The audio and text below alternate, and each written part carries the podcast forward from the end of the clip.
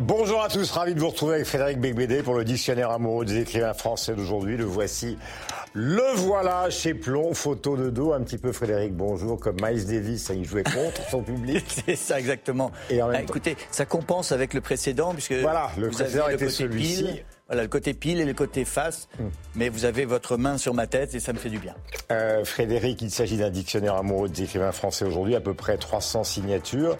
Je le disais, c'est publié chez Plomb. Vous expliquez au départ qu'au fond, dans la famille euh, Becbédé, il n'y avait absolument aucune chance que vous deveniez romancier.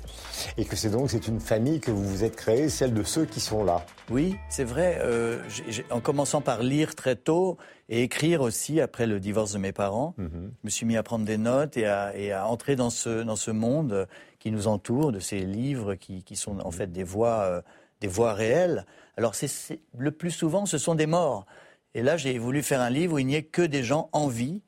Pour l'instant, ça marche toujours. Ils, sont, ils sont toujours vivants. Voilà, mais c'est le contraire de l'éducation nationale, en fait. Quand on est au lycée ou à l'école, c'est Molière, Racine, oui, mais Flaubert. C'est important aussi. C'est important aussi. Mais c'est vrai que c'est la nuit des morts vivants. La, littérature, on vous enseigne quand même toujours des gens qui sont décédés. Et, euh, et, et là, c'est une famille de gens vivants qu'on peut côtoyer, avec qui on peut se disputer. Et j'aime beaucoup euh, la littérature contemporaine. Je crois qu'en France, elle est en ce moment probablement une des meilleures au monde. Mhm. Euh, c'est extrêmement riche. Euh, il y a de tout. J'ai voulu créer aussi des, des familles, créer des, des, petits logos pour que chaque mouvement littéraire soit bien identifié. C'est comme une jungle que j'explore depuis 35 ans. Voilà, à la fois comme critique et évidemment euh, comme auteur. Alors je vais vous donner quelques idées euh, justement de ces écoles littéraires euh, définies par Frédéric Becbédé. Les américanisés, on peut trouver par exemple Olivier Adam ou Philippe Dian. Les apôtres du bonheur, par exemple Fuenkinos. le flou artistique, une catégorie qui existe avec par exemple Nina Bouraoui. Les glauques ou les glauquistes apocalyptiques avec Giuliano D'Ampoli dont on a beaucoup parlé l'année dernière, ou évidemment euh, Virginie Despentes. Et puis il y a, et on va commencer par ça, puisqu'il y aura trois parties dans cette émission, à la fois les grands écrivains français vivants d'aujourd'hui, ceux qui sont les plus contestés et ceux qui ont le plus souffert de la critique. Euh, à ce propos, il est quand même notable, puisque Frédéric disait que la littérature française se porte bien, elle se porte bien aussi au niveau mondial, car nous avons eu trois prix Nobel. Et dans le plus grand écrivain français, vous avez, et vous les avez euh, sélectionnés, Emmanuel Carrère, Jean Echnoz, Michel Houellebecq, Pierre Michon, Patrick Modiano et Yasmina Reza, dont une pièce est actuellement donc jouée au théâtre de la Colline.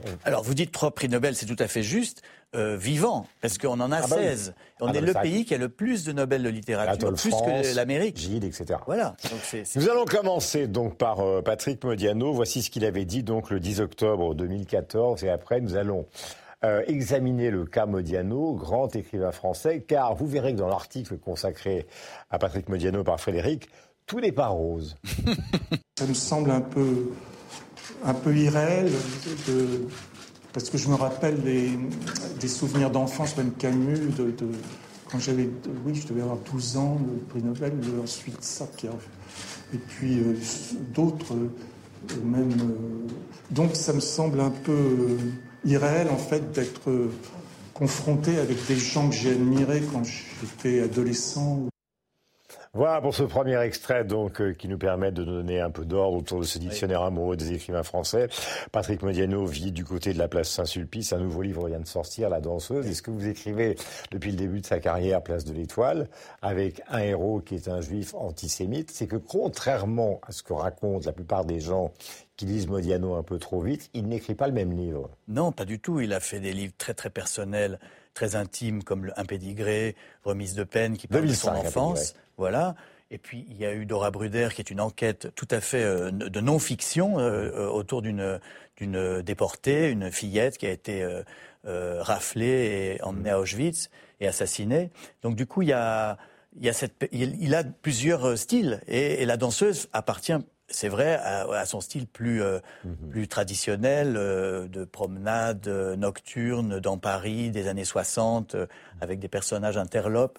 Moi, je, considère, oui, que c'est probablement le plus grand euh, français vivant actuel, enfin, dans, la, dans, la, dans ce livre, peut-être avec Welbeck et Schnoz, comme vous avez dit, mais, mais, mais c'est très intéressant ce qu'il dit, lui, sur euh, tout de suite. Il, il, reçoit le Nobel, la première chose qu'il dit, ah, ça me rappelle mon enfance. C'est comme dans tous ses livres. Il est, il est toujours resté cet enfant abandonné, égaré, dont les parents euh, sont absents. Et, le père euh, était probablement collabo, enfin dans, une version qui est difficile à Oui, il a été arrêté puis relâché euh, rapidement. Mhm. Donc probablement il avait des bonnes relations mhm. au placé. Mais mm, oui, et puis cette mère qui s'occupait pas vraiment de lui, qui était pas très aimante, qui était une actrice et tout ça dans une période très trouble. Et donc il n'a jamais vraiment quitté cette enfance, euh, et, c'est ce qui crée cette magie et cette émotion dans. dans c'est ce que vous appelez dans, dans le livre un style, c'est-à-dire que les gens, dites-vous, c'est vrai que les livres de Modiano, vous considérez qu'ils sont comme critiques inégaux, que ça reste le plus grand écrivain français. Euh, mais qu'il y a quelque chose de déchirant dans cette génération qui n'est pas la vôtre, à savoir qu'il s'interroge sur ce qui s'est passé avant. Bien sûr. Et bien évidemment, avant, c'était la guerre, et bien évidemment, c'est ce flou qu'on retrouve dans le style de Modiano, à savoir qu'ont fait les parents, que s'est-il passé exactement. C'est évidemment ce qui caractérise son œuvre. Euh, il a un point commun avec Marcel Proust, c'est de parler euh, du temps et, d'essayer de transformer le passé en, féerie. Alors Proust, euh, il utilise des phrases nettement plus longues. Mhm. Modiano, c'est comme un Proust euh, compressé, vous voyez, un Proust euh, resserré. Il est important d'aborder aussi Parmi les 300 personnages à peu près qui sont ici, euh, les gens qui sont beaucoup plus contestés que ne l'est Patrick Modiano. Je voudrais donner des exemples. D'ailleurs, vous ne vous privez pas. Édouard Levé, vous l'assassinez. Éric Reynard, vous l'assassinez aussi, en expliquant que l'un est un obsédé de la plainte et l'autre n'a Louis, Édouard Louis, Édouard Louis, oui. Édouard Louis, pardon, pas Édouard Levé, oui. Euh, c'est là que le concept de dictionnaire amoureux des écrivains français d'aujourd'hui est un peu particulier parce que oui. dictionnaire amoureux ou dictionnaire qui aime bien châtie bien, qui aime bien châtie bien. Donc il y a des, moi j'estime qu'il faut que je fasse le portrait le plus subjectif, le plus intime euh, possible. Donc euh, c'est bien le problème avec ce projet. C'est pour ça qu'il n'y avait pas de livre comme ça. En fait, il n'y a pas vraiment eu de livre depuis une soixantaine d'années mhm. qui s'intéresse uniquement aux vivants, uniquement à mes à mes confrères et consoeurs. Bah, ça pose ce problème, euh, c'est les goûts. J'ai des goûts, il y a des, il y a des, j'aime mieux les hussards ou j'aime mieux les stylistes que, euh, que les exhibitionnistes narcissiques. Mais en même temps, j'aime l'autobiographie aussi. Donc je pense qu'il c'est très bien de parler de soi à la première personne, mais il faut passer aussi par quand même un, un, peu la pudeur, le filtre de, le filtre, je ne sais pas, de, du style. Oui, le style, on ne sait pas très bien ce que ça veut dire, mais enfin, mmh. euh, un peu d'humour, un peu d'autodérision, beaucoup de, euh, pas d'autoflagellation, mais, mais un peu d'autodénigrement, quoi, comme le faisait François Nourricier. Enfin bon, voilà, c'est mes goûts à moi. Je voudrais vous poser deux ou trois questions précises concernant ceux qui appartiennent à la catégorie, justement. Le moins connu, c'est Pierre Michon. Et Schnoz, on le connaît, Ravel, Courir, donc euh, les grands livres des Schnoz, il a été récompensé par un Goncourt. Pourquoi considérez-vous et comment expliquer à ceux qui nous regardent que pour vous, Pierre Michon fait partie des plus grands écrivains français? Moi, je n'avais pas lu Pierre Michon. Je me suis euh, renseigné autour de moi. Et Marie-Hélène Lafont, qui, a eu le prix Renaudot il y a deux ans, elle considère que Pierre Michon est le saint patron des lettres françaises. Il y a beaucoup d'écrivains qui se réfèrent à lui comme le, plus grand prosateur mhm. actuel. Euh, bon, Pierre Michon a reçu le Grand Prix de la BNF, la Bibliothèque nationale de France, il n'y a pas très longtemps. il est vraiment consacré aujourd'hui. Alors, je, je me suis, j'ai ouvert les livres de Pierre Michon que je connaissais pas. On peut trouver que c'est de la dentelle euh, précieuse. Mhm. C'est euh, une écriture, euh, ça se passe toujours dans la nature, à la campagne. Il raconte plusieurs fois la même histoire d'amour d'un jeune homme qui, qui, qui, est fasciné par une jolie buraliste qui s'appelle Yvonne et qui, qui est d'ailleurs le prénom aussi de, qu'il y a dans le Grand Maulne d'Alain Fournier. Donc c'est, si vous voulez, une littérature qui n'est pas spécialement parisienne. Hein. c'est une littérature vraiment rurale, mais avec, oui, une beauté impressionnante. C'est très impressionnant, Michon. Et il y a toute une école de, que j'ai découverte à l'occasion de ce livre. Pierre Bergugno, Marie-Hélène Lafont, euh, mais des écrivains aussi comme Richard Millet, qui est plus ou moins cancelé, qu'on ne, qu'on ne Ils y sont, publie plus. Non, mais les, les sont présents, d'ailleurs c'est une des catégories. Avant que nous abordions justement euh, ceux qu'on peut considérer comme, disons, les écrivains contestés, fussent-ils les statuts du commandeur ou, comme euh, l'est Annie bah, il s'agit de Marc-Édouard Nab, oui. est Euh, mais, il est vomi. Euh, il y est, il est vomi. Millet, il y est, il est vomi. Non, je, je il est, enfin, comment dire, moi, je les vomis pas. Non, moi, pas vous, mais je veux dire qu'ils ont été très attaqués. Ah oui, oui, c'est des auteurs qui sont même plus publiables aujourd'hui. Ce sont des gens qui ont disparu par leur faute. Hein. Euh, ils ont, ils ont, ils sont passés du côté obscur, du mmh. côté incorrect. Enfin, ils sont devenus soit fachos, soit complètement inadmissible. Enfin, il y a un, vous écrivez un pédocriminel quand même, euh, Gabriel Maznev. Donc c'est, je voulais en parler. on vous a reproché de le défendre. Oui, oui, oui, mais je voulais, je voulais en parler parce que c'est des auteurs qui ont compté pour ma génération. Mhm. Nab était très à la mode euh, il y a 30 ans. Maznev était publié euh, chez le plus grand éditeur français. Donc c'est des auteurs qui ont compté et qui aujourd'hui sont effacés. Vous écrivez au début et je parle évidemment de cette phrase pour ceux qui nous regardent. Depuis Céline, on sait qu'une mère humaine peut accoucher d'un chef-d'œuvre. Donc à partir du moment où on prend cet axe, oui. pourquoi les écrivains sont-ils cancellés? Puisque justement, Céline est là. Mais je suis tout à fait d'accord. Je ne pense pas qu'il faille effacer. Euh, l'ordurrie de la littérature. La littérature. Les écrivains antisémites au XIXe siècle. Euh, oui, alors c'est c'est horrible, mais la littérature euh, décrit doit pouvoir décrire le mal. Voilà, ça n'est pas exclusif. On, peut aussi faire des livres qui font du bien, et il y en a beaucoup dans mon livre. Mm. Mais euh, la littérature a quelque chose à voir avec le mal aussi, et c'est cette exploration du mal. Euh, nous allons passer à une autre statue du commandeur. Il s'agit d'Annie Arnaud, la place, les années, euh, donc toute une carrière qui a été récompensée aussi par le prix Nobel de littérature, à un moment où l'on pensait peut-être que Welbeck l'aurait, mais c'est Annie Arnaud qui l'a emporté. Et voici les quelques mots qu'elle a confiés. Vous savez que c'est un auteur à la fois révéré et contesté contesté par une partie de la critique et contesté aussi pour ses positions politiques, puisqu'on sait que Modiano est très silencieux, alors qu'Annie Arnaud défend ouvertement Jean-Luc Mélenchon. La voici lorsqu'elle s'est exprimée récemment. Le Nobel, ça ne s'imagine pas. Ou alors, il faut être un peu, euh, je vais dire complètement, un peu par chaud, quoi, euh, pour s'imaginer. Comme je disais, il faut avoir une prétention euh, absolument. Notez qu'il y en a qui n'en manquent pas, hein, mais, mais ça n'a jamais été mon cas. Voilà, euh, dans la petite notule, d'ailleurs importante que vous lui consacrez, vous dites c'est le statut de la commandeuse.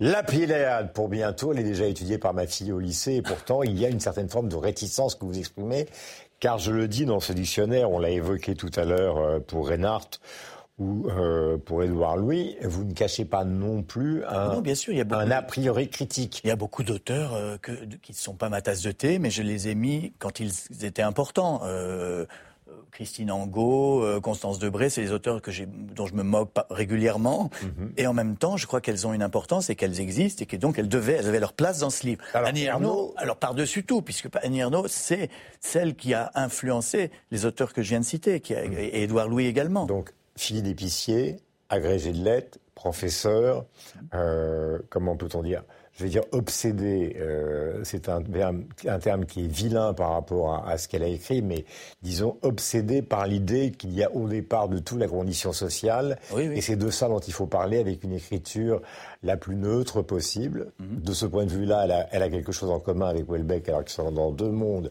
différents et que à travers cette écriture, il faut essayer de faire passer une émotion qui est celle de toute une vie, les années, euh, de celle du père, de celle de la mère, de celle de ses amours euh, ratés, de son mariage raté, la femme frigide, par exemple.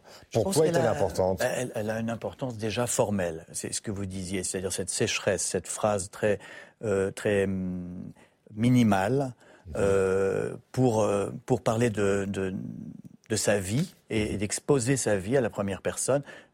L'idée que la transfuge de classe euh, ne quitte jamais sa, classe d'origine et regarde le monde avec, avec une espèce de, de, regard métallique et très, très froid, et en même temps en parlant euh, d'obsession, en parlant d'amour, en parlant d'un viol euh, qu'elle a subi, en parlant de son avortement. Donc ça a été un écrivain qui a beaucoup agacé mmh. à une époque et qui aujourd'hui très très consacré, peut-être même surestimé, mais là encore, il y a des bons et il y a des mauvais livres. Moi, à mes yeux, euh, Les années est un livre important. Euh, le dernier, qui s'appelle euh, Le jeune homme, bon, c'est 30 pages sur une histoire vraiment très très bon, qui n'a pas, qui n'a pas, à mon avis, un, grand intérêt. Mais, ça, c'est, ce n'est que mon avis. Moi, je trouve quand même qu'il fallait, euh, qu'elle a son importance, déjà par l'influence qu'elle a eue. Il y a énormément d'auteurs qui se réclament d'Annie Ernaux. Et c'est vrai qu'elle a libéré quelque chose, une parole. c'est vrai qu'elle a libéré. C'est d'ailleurs généralement mieux de lire l'original que les copies. Euh, au total, une jeune fille mal coiffée. Euh, C'est une phrase que vous citez dans le dictionnaire. C'est une phrase qui aurait pu, dites-vous, être écrite par Françoise Sagan. Oui, c'est Tout d'un coup, euh, elle ajoute après, je la sais dans une solitude intrépide de son intelligence. Et alors là, vous dites justement, c'est là le paradoxe d'Ernaud, c'est que c'est à la fois le talent absolu, mais en même temps une, une certaine forme de, de, ridicule non avoué. C'est surtout c'est ce que vous dites, vous. Le, hein. le commentaire c'est un bon exemple. Je, genre, elle se décrit en disant Je suis une jeune fille mal coiffée. C'est charmant. Mais c'est le commentaire de la phrase d'après qui est malheureux. on n'a pas besoin de dire Je la sais dans la solitude de son intelligence intrépide.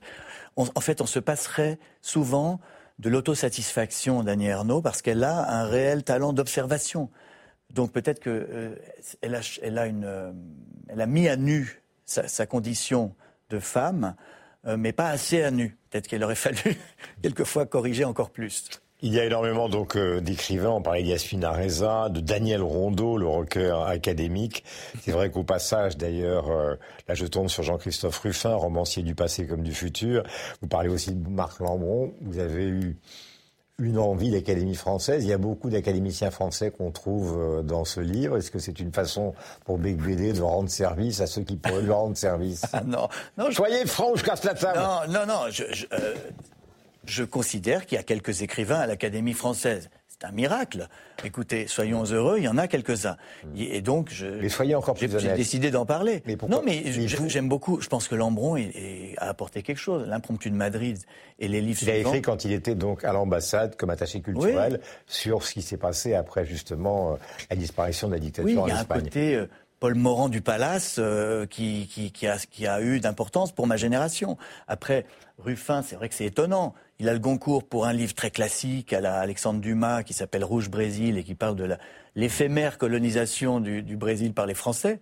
Et puis après, il fait Globalia, qui est un livre euh, de science-fiction, dystopique, euh, très ambitieux à la George Orwell. Mm. Donc le passé comme le futur. Non, c'est des écrivains, pour moi, qui, qui ont une importance. Euh, non, moi je suis pas candidat, j'ai été candidat, ils m'ont jeté on s'en fout, euh, c'est pas très important. C'est fini. Je voulais faire plaisir à mon père et il est plus là. Arrêtons-nous sur Welbeck. Euh, c'est le plus contesté, c'est le plus lu dans le monde, c'est le plus grand pour vous. Traduit. Alors après, euh, c'est la même chose qu'Annie. Pourquoi? Quand un écrivain crée des polémiques et des controverses, ça veut dire qu'il a quelque chose d'important, qu'il a mis le doigt sur quelque chose. Plus grand? Pour moi, parce qu'il a, parce qu'à lui seul, en 1998, quand il publie Les particules élémentaires, mhm. à lui seul, en un seul roman, il, a remis la littérature française euh, au niveau mondial, euh, au centre, je dirais. Euh, et en plus, en faisant quoi? En faisant du Balzac, c'est-à-dire Welbeck presque à lui tout seul, mais il n'était pas vraiment tout seul parce qu'il y avait quand même une bande autour de lui d'écrivains post-naturalistes, dont vous citez Ravalec, mais il y a aussi Virginie Despentes. ces écrivains-là ont remis la narration romanesque au cœur de notre littérature. Elle était partie un peu en, en vrille, la littérature Plus française. Plus une anticipation. Oui, avec cette espèce d'envie de faire un livre global, total, un roman qui est un miroir de notre temps, comme disait Stendhal, mais lui, aujourd'hui. Et le nouveau roman qui avait été à la mode des années 50 à 70 a été presque tué par Welbeck tout seul. Alors les particules élémentaires, la carte et le territoire, euh, plateforme, possibilité d'une île, sérotonine. Je voudrais simplement rappeler quelque chose, Frédéric, concernant Frédéric Becbédé et Michel Houellebecq. Les particules élémentaires que vous évoquiez tout à l'heure, je me souviens de l'avoir reçu euh, à, à, à, nulle part ailleurs à l'époque. On a l'impression de revenir euh, 100 ans en arrière. avait critiqué le livre de Welbeck dans l'ordre Bernard Pivot, Jérôme Garcin, Éric Nolot, François Bunel, Pierre Assouline, c'est-à-dire des gens qui tiennent le haut du pavé de la critique. Donc au fond, il y a quand même l'erreur est humaine, c'est le moins qu'on puisse dire. Non, mais la critique, euh, c'est bon signe quand un livre se fait descendre. Euh, et il y avait quelque chose de très provocateur euh, chez Welbeck. Et quand, quand on provoque, bah, il y a des réactions. Mmh. Donc c'était bien. Je pense que c'était bien que ce, que ce soit un écrivain scandaleux. Et il avait cherché un peu, il avait mis des scènes échangistes, il y avait des choses, euh, il faisait l'éloge du clonage. C'était quand même euh, très très très dérangeant et tant mieux. Le, le, le enfin, ce que vous expliquez comme étant le fondamental de son œuvre, justement, c'est important dans un dictionnaire, c'est de dire que Welbeck a compris qu'au fond, nous étions, euh, nous les Occidentaux, euh, les Occidentaux qui se déplacent en voyage, plateforme, ou les Occidentaux qui travaillent à l'Assemblée nationale, comme ce fut son cas, dominés par quelque chose qui, est, qui a été peu traité par la littérature, qui est la misère sexuelle, la littérature française, alors qu'on trouve ça évidemment dans la littérature américaine euh, extrêmement souvent. Donc oui, les, livres, de Philip Roth, par exemple, euh, Portnoy et son complexe, euh, ah, au cœur de seraient aujourd'hui impubliables. Hum. Question, est-ce que vous considérez que justement ces 300 écrivains ou presque français sont au niveau de nos confrères anglo-saxons, russes? alors moi, j'ai une théorie qui vaut ce qu'elle vaut. Je trouve que la littérature anglo-saxonne était nettement supérieure à la nôtre il y a 20 ou 30 ans. Dans les années 90, c'était flagrant. Euh, il y avait des, des, des, auteurs sont apparus, je veux dire euh, Bret Easton Ellis, euh, James McInerney, Tom Wolfe et tout ça. Et ensuite, avec le politiquement correct, la littérature américaine et anglaise aussi un peu, sont en train de s'aseptiser. Il y a de moins en moins de liberté chez eux et chez nous. Et la liberté là. Chez nous, on l'est encore. Oui, chez nous, on a encore la chance de pouvoir écrire ce qu'on veut, mais c'est pas, ça, ça, ne veut pas dire que ça va durer. Mais c'est vrai qu'aujourd'hui, si on voit ce qui se publie là, dans la rentrée, vous avez des livres c'est une, grande diversité, des livres choquants, des livres euh, ambitieux, et c'est plus le cas euh, de l'autre côté de l'Atlantique. Euh, je voudrais citer un livre de Scott Fitzgerald dont on parle peu, mais qui est dans une collection qui ne coûte pas très cher, l'imaginaire Gallimard. Ce sont des nouvelles, tous les jeunes gens tristes. C'est un chef-d'œuvre absolu. Et souvent, je me suis dit que le rêve de Frédéric Becbédé, dont on ne sait pas s'il sera un grand écrivain, en tout cas, il fait des efforts eh bien, son modèle, c'est peut-être évidemment Scott Fitzgerald. Ai-je ah. raison, vous le basque? Ben, Disons, le, point commun, c'est l'ivresse. C'est l'idée qu'on peut sortir le soir et, écrire le lendemain matin avec un fort mal de tête. Mais c'est là où la comparaison s'arrête, c'est que je ne suis pas et je ne serai jamais Scott Fitzgerald. Est-ce que vous êtes conscient, comme l'était Nourricier, euh, il a écrit un très beau livre sur ce thème, euh, qui s'appelle À défaut de génie. Est-ce que vous avez aujourd'hui, à presque 60 ans, la conscience que vous êtes passé à côté de ce que vous pourriez être Frédéric Becbédé a-t-il réussi son coup ou pas? Ah, C'est pas à moi de le dire. Ah, mais soyez franc. Mais j'aime bien une phrase de Jules Renard dans son journal où il dit il y a les grands écrivains et il y a les bons écrivains. Soyons les bons. C'est c'est pas c'est pas de la fausse modestie. C'est que moi, les, parmi mes écrivains préférés, euh, il y a des auteurs euh, qui sont considérés comme mineurs. Hmm. Euh, peut-être que Scott Fitzgerald était moins ambitieux qu'Hemingway, peut-être que Patrick Modiano est moins ambitieux qu'Honoré de Balzac. et voilà. Aujourd'hui, il y, a, Michel Houellebecq qui est central, mais il y a aussi peut-être de la place pour des petits auteurs. j'aime beaucoup Alfred de Musset, j'aime beaucoup Benjamin Constant. Vous voyez, c'est des écrivains qui ont fait des livres courts, qui parlaient d'un certain malaise avec du charme. Et voilà, de la petite musique.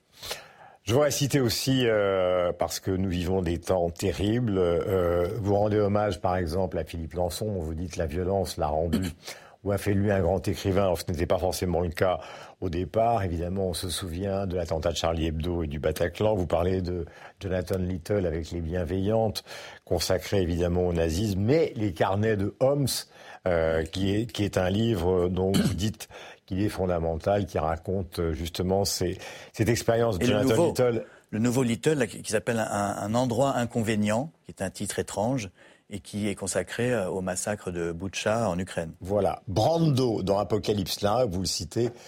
Horror has a face and you must make a friend of horror. Donc vous devez faire une, de l'amitié, enfin, vous, en tout cas professer une certaine forme d'amitié pour l'horreur. Nous en savons quelque chose maintenant. Dernier point, le monde de l'édition, le monde de la critique. Vous êtes à la fois critique littéraire au Figaro, membre de jury littéraire, le Renaudot, vous avez fondé le Flore.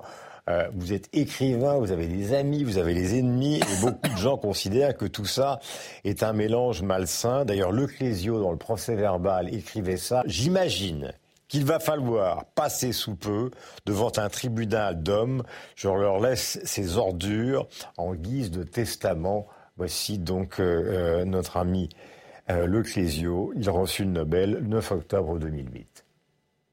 Il y a quelques minutes, euh, un peu plus d'une heure, je crois, euh, j'ai reçu un coup de téléphone de l'Académie Nobel euh, qui me disait Monsieur, nous vous annonçons que nous vous avons décerné le prix Nobel de littérature. J'ai dit Bien, je vous remercie. Comme tous les prix littéraires, c'est une grande chance. Parce que le prix littéraire, ça, ça donne le temps et ça, c'est un encouragement. Bon, c'est à, tout âge de la vie, y compris au mien, c'est bien de recevoir un prix littéraire. Voilà, la beauté physique euh, extraordinaire. Il a plus de 80 ans, donc euh, euh, du procès verbal, du chercheur d'or, de désert, de livres magnifiques. Mais il vous est arrivé de les flinguer. Et c'est ah là où on aborde la question de la critique littéraire, parce que vous avez même dit qu'il était barbant.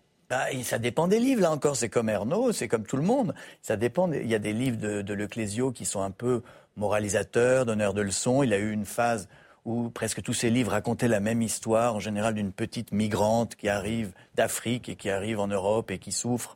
Et sujet important, bien sûr, mais enfin, qui était, c'était un peu répétitif. Et en réalité, ce que je préfère chez Leclésio, c'est sa curiosité. Ce sont ses voyages, c'est ce qu'il a écrit sur son père qui vivait en Afrique, qu'il a à peine connu, c'est ce qu'il écrit sur l'île Maurice, euh, sur ses Origine souvenirs à Nice. Enfin, il a, je pense qu'il était peut-être meilleur dans l'autobiographie que dans le, roman, euh, si vous voulez, le roman qui fait du bien. Euh, vous avez vu qu'il est conscient, dès le procès verbal, il a une vingtaine d'années, que le flinguage l'attend. C'est-à-dire que tous les écrivains sont condamnés à quelque chose qui est la violence de la critique de leur époque. Est-ce que, est est que cette critique est juste? Est-ce qu'on est dans un monde incestueux? Ben, alors oui, c'est un monde incestueux, bien sûr. Moi, je suis critique, écrivain, j'écris ce livre sur mes, mes, amis, sur mes ennemis. Mais je trouve que justement, ce qui était intéressant, c'est de faire un livre impossible, parce que ce livre n'existait pas. Mmh. Un, un, un, un, écrivain qui parle de 300 de ses collègues en vie qui peuvent lui en vouloir, c'est à la fois inconscient, un peu, un, peu drôle, un peu bizarre. C'est ça qui m'intéressait.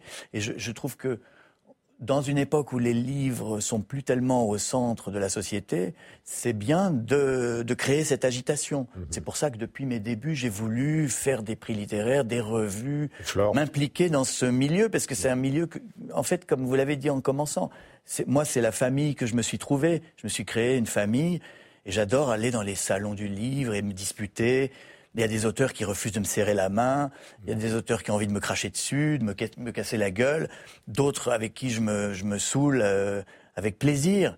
Et, euh, et même ce que je trouve formidable, c'est d'avoir aujourd'hui une émission euh, à la radio, sur Radio Classique, où je peux inviter des gens que j'admire, mais aussi des gens que j'aime pas ou qui, ou qui m'aiment pas, et on en parle. Voilà, c'est ça l'avantage en fait de s'intéresser aux vivants. Vous le dites au début du livre. Euh j'ai été cette espèce de, de, chroniqueur mondain, ce jeune homme désespéré, euh, l'amour dure trois ans, etc. Et maintenant, quelque part, hein, aux alentours de 50 ans, c'est-à-dire je me suis rangé, je suis reparti du côté du roman français, c'est-à-dire du côté de mm. l'histoire de ma famille, à Guétari, donc pas très loin de Pau. Qu'est-ce qui a changé? Parce que là, vous êtes bah, C'est la vieillesse, c'est ça qui a changé. c'est comme Patrick Besson dont vous parlez, à savoir qu'il y a un moment, quand on passe 50 ans, on n'a plus envie de voyager, on est vieux. Non, mais peut-être qu'on retrouve, on a besoin de retrouver des racines, d'aller à la source, de mm. revenir comme, comme Modiano, comme Proust, à l'enfance, mm. essayer de savoir euh, d'où on vient, qui on est, c'est tout simple.